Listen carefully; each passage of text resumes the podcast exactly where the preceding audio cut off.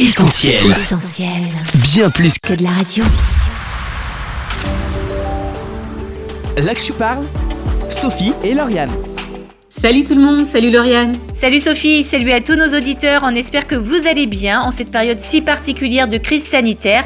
Et si votre morale n'est pas au beau fixe après un mois de confinement ou encore plus dur à cause de la maladie ou même du deuil, avec l'équipe d'Essentiel, on veut vous accompagner dans ces moments avec un programme spécialement conçu pour vous depuis la maison. Et au programme de l'Actu Parle, aujourd'hui on reçoit par téléphone un invité qu'on a déjà eu le plaisir d'entendre à l'antenne d'Essentiel Radio. Il s'agit de Jean-Marc Roffa, président de Donner la main don de soi, une association lyonnaise de solidarité auprès des sans-abri. Car oui, si près de la moitié de la planète est confinée à la maison, nombreux sont ceux qui n'ont pas de toit et restent à la rue. Puis en deuxième partie d'émission, Sophie, on va laisser la parole à Xavier Lespinas, victime du coronavirus. Il va nous partager son témoignage et celui d'un ami très proche, Stéphane, qui était emporté par la maladie.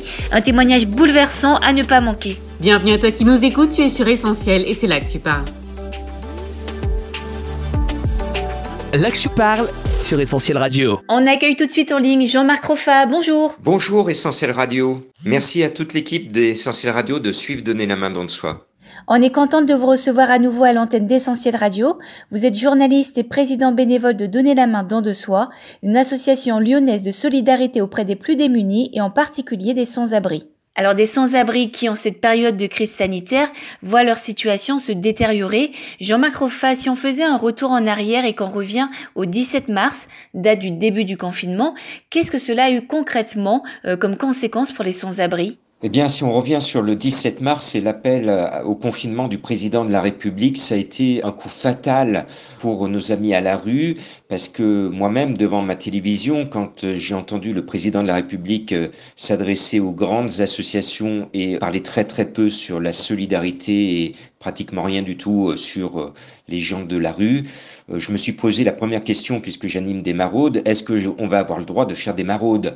Et j'ai mis pratiquement 24 heures à obtenir, grâce à mon réseau, une réponse directe du préfet qui m'a répondu par mail en disant effectivement, vous êtes autorisé à faire des maraudes exclusivement alimentaires pour venir en aide aux personnes vulnérables. Mais pour nos amis sans abri, que ce soit à Lyon, à Paris, à Marseille ou ailleurs en France, toutes les équipes de maraude se sont stoppées aux propos du président de la République parce que tout le monde dans toute la France se demandait si on avait le droit tout simplement de faire encore des maraudes. Euh, certaines, comme Donner la main dans de soi, ont pu réagir au quart de tour dès le lendemain de l'appel du président avec un feu vert de la préfecture, mais d'autres ont mis pas mal de jours à pouvoir revenir dans la rue, ce qui fait que les sans-abri se sont retrouvés complètement abandonné. On l'a constaté à Lyon, c'est-à-dire que tout a fermé, même les restos du cœur. La première réaction, c'est on fermait les restos du cœur, on fermait les accueils de jour, on fermait toutes les écoutes pour les sans-abri, et en plus, on a fermé toute l'eau. C'est-à-dire qu'en plus, il fait chaud depuis le début du confinement. Euh, tant mieux pour les sans-abri, parce que comme le chantait Charles Aznavour, la, misère est quand même plus supportable au soleil. Mais en centre-ville de Lyon, plus de bassins, euh, la- la fontaine Bartholdi au terreau euh, à sec, les bassins place de la République à sec, Bellecour à sec, Victor Hugo à sec, etc., etc. Les fontaines fermées.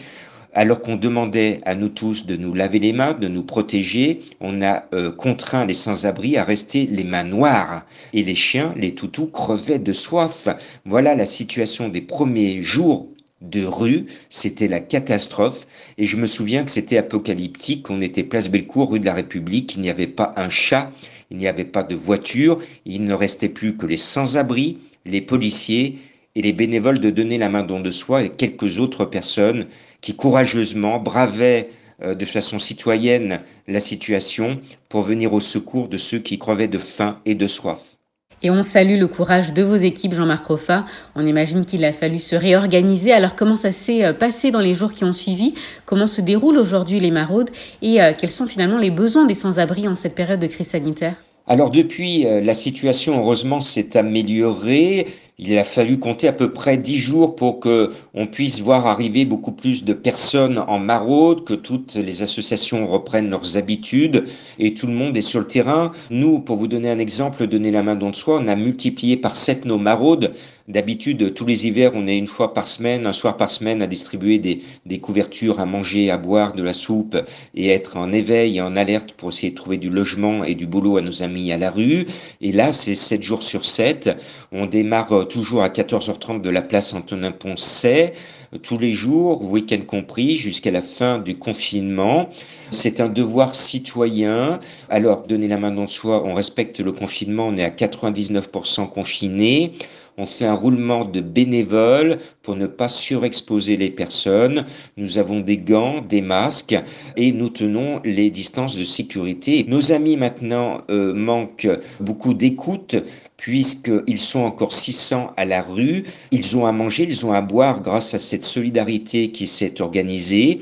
Malheureusement, malgré tout ce qui a été mis en place, beaucoup restent à la rue et c'est ça qui est bien dommage. Effectivement, c'est bien dommage. Alors Jean-Marc Roffa, selon ce que vous avez pu observer, est-ce qu'il y a aujourd'hui des sans-abri qui présentent des signes de contamination au coronavirus? Alors vous me posez la question de voir des gens touchés par le coronavirus dans la rue depuis le 17 mars et même avant puisqu'on était un peu en amont de, de cet épisode, je n'ai rencontré, je touche du bois, aucune personne avec les symptômes du coronavirus. Ce sont des gens que l'on connaît bien. Pour la plupart, on les a accompagnés et aidés tout au long de l'hiver. Ce sont des gens qui sont finalement plus résistants que nous. Ils sont exposés à tous les microbes. Ils sont donc plus résistants. Et j'ai toujours zéro euh, sans-abri identifié corona par rapport à ce que je vois avec mes équipes bénévoles, c'est-à-dire qu'on fait des maraudes dans toute la presqu'île de Lyon, de Perrache jusqu'au terreau, et heureusement, aucun d'entre eux ne présente ces signes. Donc euh, j'espère de tout corps que cela va continuer. À mon sens, ils sont beaucoup plus résistants que nous, c'est pour ça qu'ils arrivent à passer à travers les mailles de ce dramatique fléau qui s'appelle le coronavirus effectivement un fléau, Jean-Marc Roffa. Alors si euh, vous n'avez pas observé euh, de cas de contamination à Lyon, on imagine que vous prenez toutefois vos précautions pour euh, prendre le moins de risques possible, mais aussi pour ne pas en faire courir aux sans-abri Alors nous, on est très protégés en maraude, masque, gants. On tient les distances de sécurité, mais les sans-abri, eux, sont les uns à côté des autres. Ils, parlent entre eux, ils se serrent la main, ils se font du coude, donc ils sont exposés à tout. Moi, je donne du gel euh, hydroalcoolique qui a été fabriqué par des étudiants de Villeurbanne avec des gens qui ont pu euh, nous faire de façon artisanale mais de façon très précise parce que ce sont des gens qui sont scientifiques. Donc on leur lave les mains avec ce gel hydroalcoolique. On leur distribue des masques que l'on me donne et encore récemment on vient de me donner 100 masques qui ont été faits par des couturières professionnels, on essaye de les protéger, mais il faut pas se leurrer. Ils n'ont pas d'hygiène dans la rue. Comment voulez-vous qu'ils se protègent efficacement? Comment voulez-vous qu'ils aient des gestes barrières? Nous, bénévoles, on les a, mais eux, on les laisse exposer de façon criminelle au manque d'hygiène. Pourquoi nos sans-abri n'ont pas le droit d'être confinés comme tout le monde? Pourquoi il n'y a pas des bus qui viennent les chercher, les confiner? Pourquoi nous qui sommes en maraude et tout, je m'adresse à toutes les associations que je salue euh, qui sont à Lyon et ailleurs, euh, pourquoi ces associations ne seraient pas renforcées par des, des bus qui viendraient récupérer ces personnes qui sont sur le trottoir?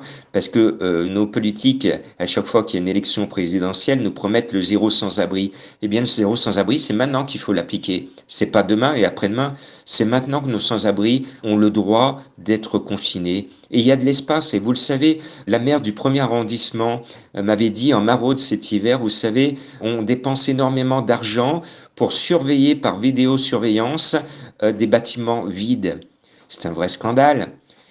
Alors que dans ces bâtiments vides que l'on surveille et qu'on dépense de l'argent du peuple, on pourrait loger tous les sans-abri. C'est là-dessus qu'il faut réfléchir. A-t-on le droit, en ce confinement, d'avoir laissé ces sans-abri seuls dans la rue face au virus? Interpeller les élus, c'est ce que vous faites, notamment avec donner la main don de soi. Vous menez un dur combat non seulement sur le terrain, mais aussi en défendant la cause des plus démunis. Vous avez été en contact avec l'Élysée, le préfet, vous pouvez nous en parler? Alors oui, on mène un dur combat parce que j'ai l'avantage, je suis un ancien journaliste de télévision, j'ai un grand réseau, j'ai l'avantage de pouvoir alerter directement nos élus. Euh, on est remonté jusqu'au président de la République. J'ai eu il y a une douzaine de jours un, coup de fil direct à, l'Élysée avec euh, la personne chef de cabinet qui m'a reçu au mois de juin 2019 pour nos propositions de mesures d'urgence pour les sans-abri. Et euh, cet appel à l'Élysée m'a permis d'avoir ensuite un dialogue direct par mail de monsieur le préfet, que je remercie au passage, et ensuite il y a eu une réponse également de la métropole. Mais là, il y a un dysfonctionnement parce que notre préfet, nos élus euh, estiment que tout a été mis en place. Et, et effectivement, je suis le premier à dire que énormément de choses ont été mises en place et qu'il reste même de l'hébergement de disponible. Métropole, il y a, la semaine dernière, nous a donné la possibilité de faire remonter une liste de sans-abri volontaires voulant en profiter. C'est ce que je fais parce que certains ont peur d'aller dans du collectif à cause du coronavirus. Ils ont peur aussi d'aller dans du collectif pour les vols et les agressions euh, ou le manque d'hygiène. Hein, c'est les remarques qu'ils me font euh, pour justifier leur refus d'aller dans, dans du collectif de confinement. Donc voilà, euh, il y a un dysfonctionnement parce que mon collectif d'associations autour de donner la main dans de soi, on identifie en ce moment dans le centre-ville de Lyon 100 personnes qui sont encore vraiment à la rue, qui se cachent dans un endroit, dans un squat, au fond d'une cour, d'une allée, euh, dans une traboule ou euh, à l'abri d'un local poubelle. C'est souvent dans ces conditions-là qu'ils dorment dans la presqu'île. Une autre association étudiante qui, elle, est spécialisée sur la Pardieu identifie au minimum 200 personnes à la rue autour de la simple gare de la Pardieu. Et Soraya, que je salue, de l'ex-Amphizède, euh, qui a ce collectif migratoire, estime qu'on est euh, facilement, alors au minima, avec 600 personnes à la rue au minimum, au minimum encore la rue, des gens qui, ne sont pas confinés, qui n'ont pas de moyens d'hygiène, qui ne respectent donc pas les gestes barrières. Voilà un petit peu la situation. Et j'aimerais, et j'appelle au secours nos élus en disant, les grosses associations sont très très bien, elles font de très très belles choses, vous les recevez. Et notre petit collectif d'associations complètement bénévoles, non subventionnées, vient de réclamer un rendez-vous d'urgence à monsieur le préfet et nous ne l'avons pas obtenu. Le préfet nous dit de nous adresser aux autres grandes associations. Je trouve que c'est dommage. Parce que ces citoyens comme moi, qui sont complètement bénévoles, qui au risque de leur vie descendent ponctuellement à la rue pour aider leurs prochains, ce sont des gens bien ce sont des citoyens. D'ailleurs, on nous applaudit dans les rues euh, de Lyon et c'est bien qu'on le fasse parce qu'on a applaudi le personnel soignant. Moi, je suis le premier à 20 heures à, applaudir tous les soirs le personnel soignant. Il faut applaudir ces bénévoles et surtout, monsieur le préfet, Messieurs les élus, mesdames et messieurs les élus, faut nous recevoir. Il faut écouter le peuple qui souffre. Et nous, nous sommes les représentants, les témoins de ce peuple qui souffre, qui est complètement oublié. Vous avez oublié à la rue, par exemple ici à Lyon, 600 euh, personnes. À Paris, c'est pire. Et je vais vous donner le pire des cas qu'on vient de me donner. Euh, une bénévole, juste avant le confinement, est rentrée de New York. Elle vient de me dire, Jean-Marc, tu sais, à New York, il y a plein, plein de sans-abri mais il n'y a pas de maraudes. Les maraudes à New York, cela n'existe pas. À New York, on les laisse crever à la rue, surtout que la plupart sont gravement malades. Voilà la situation à New York. Alors, mesdames et messieurs les élus, est-ce que vous voulez qu'on en fasse comme à New York? Parce que actuellement, on trouve des situations très très difficiles et j'en reparlerai dans quelques instants. On y reviendra effectivement. Alors Jean-Marc Roffa, vous avez fait des propositions très concrètes et qui ne concernent pas seulement les sans-abri. Quelle réponse officielle avez-vous obtenue? Alors vous me demandez les réponses officielles que j'ai eues. Ben, les réponses officielles, elles sont toutes négatives. Par exemple, nous on le demandait depuis le mois de novembre, on a du bâtiment disponible. On avait réclamé depuis le mois de novembre, avec Donner la main don de soi et un collectif, la réquisition du bâtiment euh, inoccupé de l'ex-clinique du Tonkin à Villeurbanne qui est complètement vide et en parfait état. On voulait y loger cet hiver à l'abri euh, du froid, de l'humidité, des agressions. Nos amis sans abri, on aurait pu loger pas mal de monde. On ne m'a pas écouté au mois de novembre. Euh, et là, quand le coronavirus est arrivé, j'ai demandé au président de la République et au préfet de nous ouvrir de façon militaire, de réquisitionner ce bâtiment par les militaires pour soulager le personnel soignant débordé. Et récemment, le dernier appel du président, euh, il a bien confirmé qu'à Paris et sur la région Est, les services étaient toujours saturés. Eh bien, de faire déplacer ces, ces personnes touchées par le corona à Lyon, à Villeurbanne, dans cette clinique qui peut revivre en quelques instants parce que le bâtiment est resté en parfait état. Le préfet m'a dit non, sous prétexte notamment qu'il y avait de l'amiante. Donc non, je pense qu'on aurait pu euh, faire des choses bien à Lyon et je trouve que c'est très très très dommage. Les médias, euh, vous parlez tous euh, de cette guerre et de ce combat des soignants. Alors on a l'impression qu'on laisse s'épuiser le personnel qui traite avec héroïsme nos contaminés par le virus. Et pendant ce temps, euh, mon réseau me dit il y a plein de services hospitaliers qui sont ralentis, pratiquement au chômage technique. Alors il y a des choses que je comprends pas. Pourquoi on ne soulage pas ceux qui se battent par des militaires compétents? Je m'adresse aux militaires qui sont médecins, chirurgiens, infirmières, infirmiers, avec tout le matériel de guerre médicale que l'on pourrait déployer. Je pense qu'il y a une lourde responsabilité politique derrière. Je pense aussi aux policiers que je salue parce qu'ils nous, ils nous remercient de nos actions citoyennes de maraude. Ils nous font un sourire actuellement et eux aussi sont beaucoup exposés, ils ont été beaucoup touchés et je ne comprends toujours pas pourquoi la réquisition militaire, l'appel au renfort militaire que donnait la main don de soi a donné n'a pas été écouté par l'Élysée ni par le préfet parce qu'on aimerait que les militaires renforcent les policiers pour euh, contrôler le confinement, euh, pas forcément mettre de l'amende. Les militaires seraient là s'ils étaient déployés pour dire Monsieur, Madame, vous n'avez rien à faire dans, dans cette rue, notamment avec votre enfant qui n'a pas de gants et pas de masque. Vous faites prendre des risques à vos enfants. Les militaires pourraient le faire sans mettre de l'amende. Mais on ne les déploie pas. Donc, euh, il y a de grosses, grosses responsabilités en ce moment, des décisions qui auront pu être prises et qui n'ont pas été prises. Et c'est dommage. Et nous, l'histoire, l'histoire lyonnaise euh, et française rappellera un jour, parce qu'on est à une époque de toute image, qu'il y avait à Lyon une toute petite association qui s'appelait Donner la main don de soi, qui avait des solutions, qui les a clamées sur les réseaux sociaux, qui les a clamées auprès des politiques du plus haut niveau. Et ces solutions, eh ben, elles sont restées dans le tiroir. Alors Jean-Marc Roffa, au-delà d'une action attendue des pouvoirs publics, que pouvons-nous faire personnellement à notre niveau pour venir en aide aux sans-abri? Alors dès le début du confinement, moi j'ai appelé à la maraude de proximité. Donc qu'est-ce que l'on peut faire de chez vous? Regardez autour de vous, regardez sous votre fenêtre, à côté de votre pas de porte, essayez d'identifier la personne en difficulté. Alors cela peut être une dame ou un monsieur à la rue, mais cela peut être un papy, une mamie isolée à côté de chez vous, au-dessus ou en dessous de votre appartement, ou quelqu'un qui est au chômage, quelqu'un précaire qui est enfermé chez lui, qui n'a peut-être plus grand-chose à manger. Identifiez cette personne, identifier le besoin, son besoin, est-ce qu'elle a besoin de manger, est-ce qu'elle a besoin de, de réconfort, est-ce qu'elle a tout simplement besoin de parler un petit peu, c'est ce qui s'appelle de la chaleur humaine. Donc, faites votre maraude de proximité. Ce sera bien plus glorieux que de faire le pingouin et le pitre devant euh, son ordinateur ou euh, son, portable. Euh, ça, c'est très sympa, ça fait rire tout le monde, mais ce n'est pas franchement citoyen. Vous allez faire les pitres et puis au, au déconfinement, vous allez vous rendre compte que les pompiers sont là parce que la mamie que vous connaissiez, que vous n'avez pas pris soin, euh, aura été retrouvée morte. Vous voyez, j'ai beaucoup d'émotions dans son appartement, parce qu'on va en trouver des gens morts dans leur appartement au déconfinement, des gens qui auront été complètement oubliés, ou des sans-abri qui seront restés morts dans, dans un squat. Je ne le souhaite pas, je ne l'espère pas, je le redoute tout simplement. Alors qu'on arrive à la fin de cette interview, Jean-Marc Roffa, auriez-vous un dernier message à adresser à nos auditeurs? Alors oui, moi je suis quelqu'un de très positif, je suis un battant, donc gardons le sourire, gardons le courage.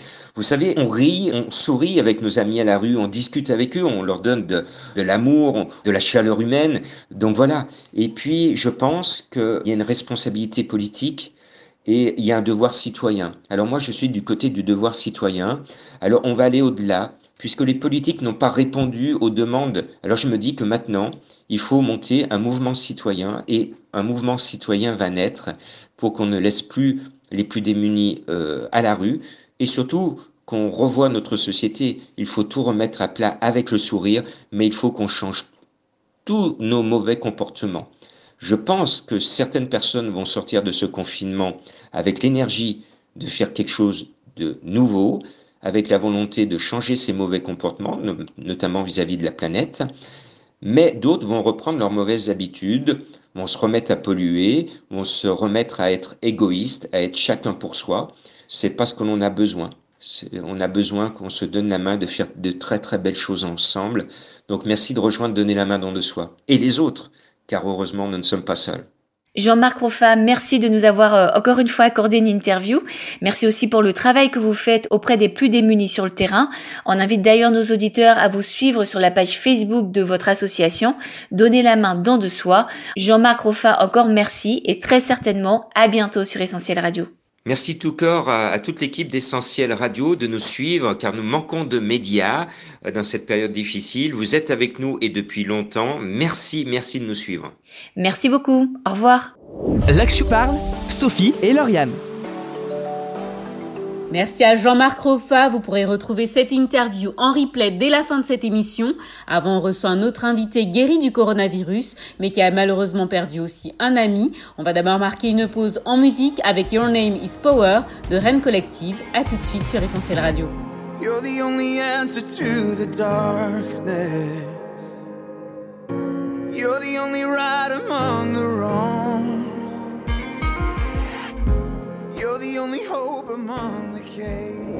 Là que parle, Sophie et Lauriane. Vous êtes sur Essentiel. Aujourd'hui dans l'Actu Parle, on a décidé en première partie d'émission de s'intéresser au sort des plus démunis en cette période de crise sanitaire. Et oui, Lauriane, si on est près de la moitié de la planète à être confinée, nombreux sont ceux qui n'ont pas d'abri et restent à la rue. C'est Jean-Marc Roffa qui nous en a parlé. Il est président bénévole de Donner la main, don de soi, une association lyonnaise qui est sur le terrain auprès des sans-abri. Une interview à retrouver en replay d'ici quelques minutes. Et pour conclure cette émission, on laisse la parole à Xavier Lespinasse, touché par le coronavirus. Il nous partage son témoignage. Il nous parlera aussi de Stéphane, un ami très proche, emporté par la maladie. Un témoignage douloureux mais plein d'espoir et de foi. Là que je parle, Sophie et Lauriane. Xavier Lespinasse, bonjour. Bonjour Sophie et Lauriane. Merci d'avoir accepté euh, de partager votre témoignage avec nous. Merci pour l'invitation. Vous avez contracté euh, le coronavirus. Comment allez-vous maintenant? Oui, j'ai été malade du corona pendant quatre semaines. Là, ça fait deux semaines que ça va mieux, mais c'est pas encore euh, complètement ça. C'est-à-dire que je suis encore pas mal fatigué. Je pense que chez les gens qui l'ont eu de manière assez forte, c'est comme ça que ça se passe. Donc euh, là, je suis en mode récupérer mes forces, des vitamines à fond, et puis voilà, se contenter de ce que je peux faire au jour le jour. Le médecin m'a dit que je trouverais vraiment mon efficacité d'avant 3-4 semaines après. Xavier Lespinasse, comment se sont manifestés les premiers symptômes et quelle a été votre réaction à ce moment-là? Alors, euh, j'ai eu des symptômes depuis le 11 mars et ce soir-là, en regardant les infos, j'ai constaté que ce que décrivait le professeur Salomon, eh bien, c'est ce que je vivais. Et comme j'avais une réunion euh, le lendemain à Paris, je me suis dit, c'est peut-être pas prudent d'emmener un virus avec moi et de le partager à tout le monde. Du coup, euh, le lendemain, j'étais toujours malade et j'ai appelé le 12, le 15, pardon. C'était le 12 mars. Et euh, du coup, le 15 m'a dit, OK, appelez un médecin en téléconsultation puisque vous n'avez pas de difficultés respiratoires euh, très fortes. Ça va être bien comme ça. J'ai consulté le médecin. Huit jours après, j'étais toujours malade et j'ai eu 11 jours de fièvre et euh, donc tous les symptômes, maux de tête, euh, fièvre, euh, vertige, j'étais couché toute la journée, je m'endormais très souvent, très fatigué. Voilà, d'autres symptômes que je vous décrirai pas en détail, mais voilà, j'ai eu à peu près tous les symptômes, la perte de goût aussi. Et donc pendant ces jours, eh bien, c'est un peu compliqué parce qu'on est très malade et puis on voit pas passer la chose. Et puis voilà, j'ai rappelé le médecin euh, au bout du huitième jour qui m'a dit écoutez, deux solutions, soit on vous laisse à la maison et on traite avec un antibiotique, celui du fameux professeur Raoul dans le sud, et ensuite, si ça, dans deux jours ça passe pas, et eh bien direction les urgences directes. Et puis là, je commençais à avoir de plus en plus de mal à respirer. Bon, ça allait, hein, mais je respirais à 60-70% de mes capacités avec une toux en, quinte qui s'arrête pas. Donc euh, voilà pour les symptômes. Ensuite, euh, avec ce fameux antibiotique, eh ben, ça s'est passé au bout de 72 heures, comme l'avait dit mon, médecin qui suivait ça d'assez près. Et puis voilà, j'ai eu encore des symptômes une semaine, je suis allé voir physiquement, il m'a ausculté, l'oxygénation du sang était bonne, donc il m'a dit c'est encore contagieux, donc on va vous garder encore 8 jours comme ça. Et puis on se revoit dans huit jours, et puis on s'est revus, et là j'étais plus contagieux.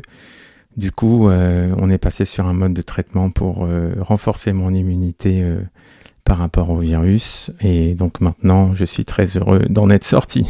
On est contente de savoir que vous allez mieux, Xavier Lespinasse. Alors, euh, parallèlement, un de vos amis proches a également contracté le virus. Vous aviez euh, plusieurs points en commun, la musique, la foi en Jésus notamment. Comment avez-vous réagi en apprenant qu'il était également malade comme vous? Alors ma réaction, en fait, euh, voilà, on s'est un peu inquiet parce que on est au courant de ce qui se passe aussi, de plus en plus au niveau des infos, et en même temps, j'avais un ami euh, Stéphane Bonvalet, qui était très malade. Euh, il a chuté très vite au bout d'une semaine et donc je suivais euh, par téléphone auprès de son épouse ses nouvelles. Et avec Steph, on s'était dit, bon, on va se manger une petite pizza, un de ces quatre, là, dans deux semaines, juste avant qu'on tombe malade tous les deux. Et donc, j'étais un peu inquiet de ne pas avoir ses nouvelles et j'ai appelé donc son épouse et j'ai appris qu'il était rentré en réanimation et très vite en coma artificiel. Donc, j'étais un peu dans ce mode d'information en parallèle. Et moi, je suivais donc ma maladie euh, au, fil du temps et, c'était un petit peu compliqué de vivre ça à distance. On était musiciens ensemble, notamment sur le projet euh, Toi et moi, toi et moi.org. Il avait composé le titre euh, Never Too Late, jamais trop tard. Et voilà, on avait bossé sur plein de projets ensemble, notamment le film Jésus avec Agapé, le témoignage de Josh McDowell en DVD. On avait vraiment fait beaucoup de choses depuis 15 ans ensemble. Et donc c'était un ami très proche euh, qui était très très malade et j'étais un peu en flip aussi pour lui et pour moi. Comment on réagit euh, quand on parle d'urgence pour moi En fait, euh, je pense que j'étais prêt à partir aux urgences, mais après quand on voit son épouse presque en larmes et sa fille en vous regardant allongée dans le canapé, là on flippe un peu de devoir les quitter et pas savoir si on les revoit en fait. Alors Xavier Lespinasse, on l'a dit, vous et Stéphane étiez très proches. Euh, ça a dû être un choc pour vous d'apprendre que votre ami a été emporté par cette maladie. Est-ce que vous vous êtes posé cette question Pourquoi lui et pas vous? Alors oui, on était très proches. Et, du coup, euh, moi je vivais ça en parallèle de son évolution à lui. Euh, à travers SMS ou les coups de téléphone à, son épouse et Stéphane les diagnostics des médecins étaient de moins en moins bons.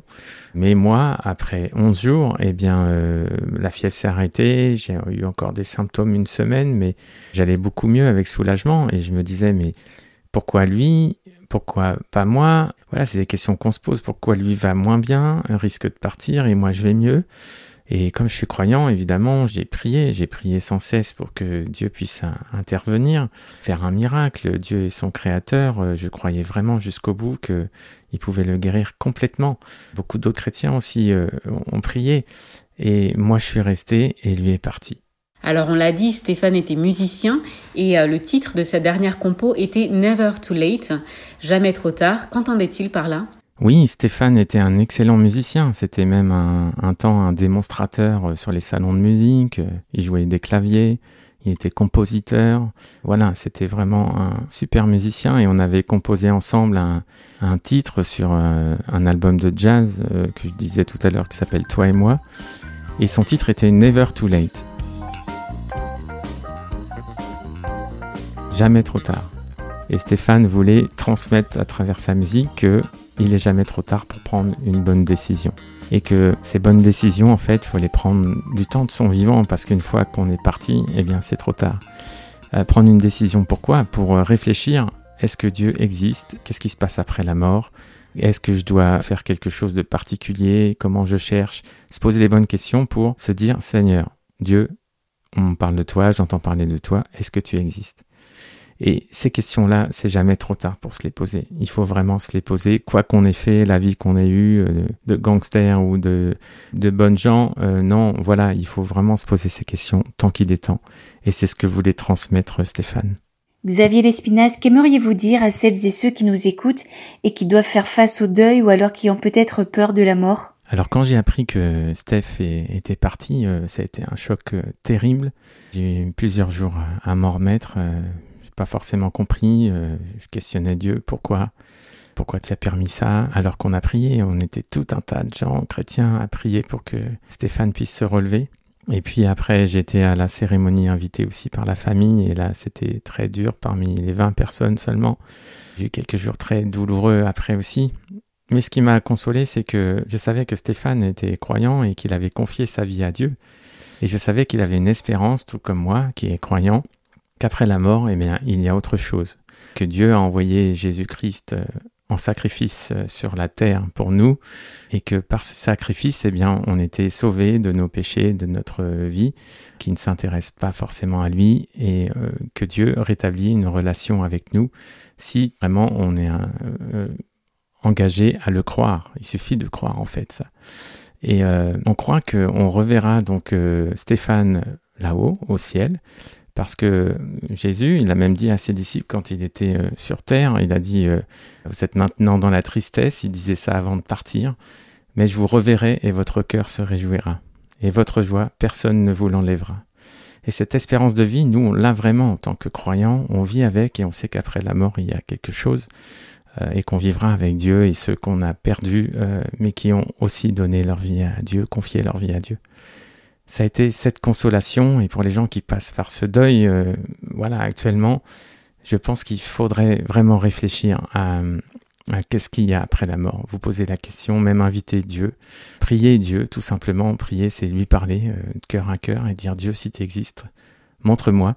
Et Dieu va vous répondre. Dieu va venir dans votre moment euh, secret, un peu dans votre isolement, pour euh, vous parler, pour euh, vous donner des pensées. Et je vous conseillerais aussi de chercher, peut-être chercher en lisant la Bible, qu'on dit euh, sa parole, la Bible où on trouve les récits notamment de Jésus qui est parti et toutes ses promesses sur la vie éternelle après la mort. Voilà, c'est ce que je conseillerais aux gens. La difficulté, c'est de passer ce temps, mais voilà, on a cette espérance dans une vie après la mort. Pour finir, alors qu'on arrive déjà à la fin de cette émission, pourriez-vous euh, nous partager un verset qui vous tient particulièrement à cœur et euh, qui vous a aidé à traverser cette épreuve? Oui, bien sûr, il y a un verset qui m'a bien parlé. C'est dans Romains 8, verset 26, et je pense que c'est un verset qui peut faire du bien aux gens qui sont dans la détresse, qui perdent quelqu'un ou, ou qui savent pas parce qu'ils ont quelqu'un encore à l'hôpital euh, touché par le coronavirus. Ce verset, moi, j'avais plus les mots en fait pour prier. Je savais plus quoi dire à Dieu. J'étais un peu bouleversé dans mes moments euh, avec lui. Ben, il y a des moments où je trouvais pas plus les mots en fait. Et j'ai lu ce verset qui m'a fait beaucoup de bien. Ça dit de même, l'Esprit vient nous aider dans notre faiblesse. En effet, nous ne savons pas prier comme il faut, mais l'Esprit lui-même intercède en gémissant d'une manière inexprimable.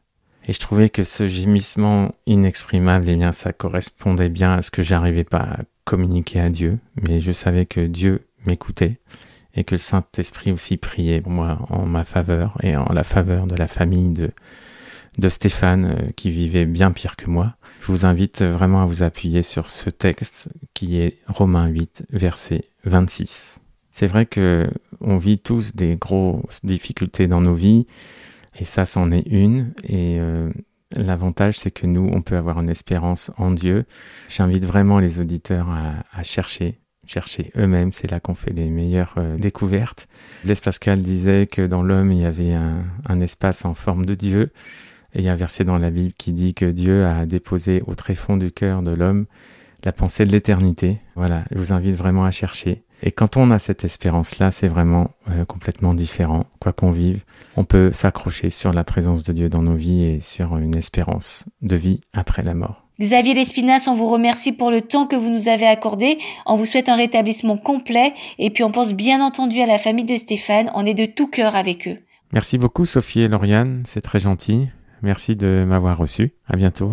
Là que je parle, Sophie et Lauriane. L'actu parle, c'est fini. On te remercie pour ton écoute. N'hésite pas à partager cette émission sur les réseaux sociaux, Facebook, Instagram, Twitter. On t'y donne rendez-vous. En attendant, on te souhaite une belle semaine, confinée mais ensemble. On est à ton écoute. On vous dit à très vite. Restez chez vous et portez-vous bien. Salut!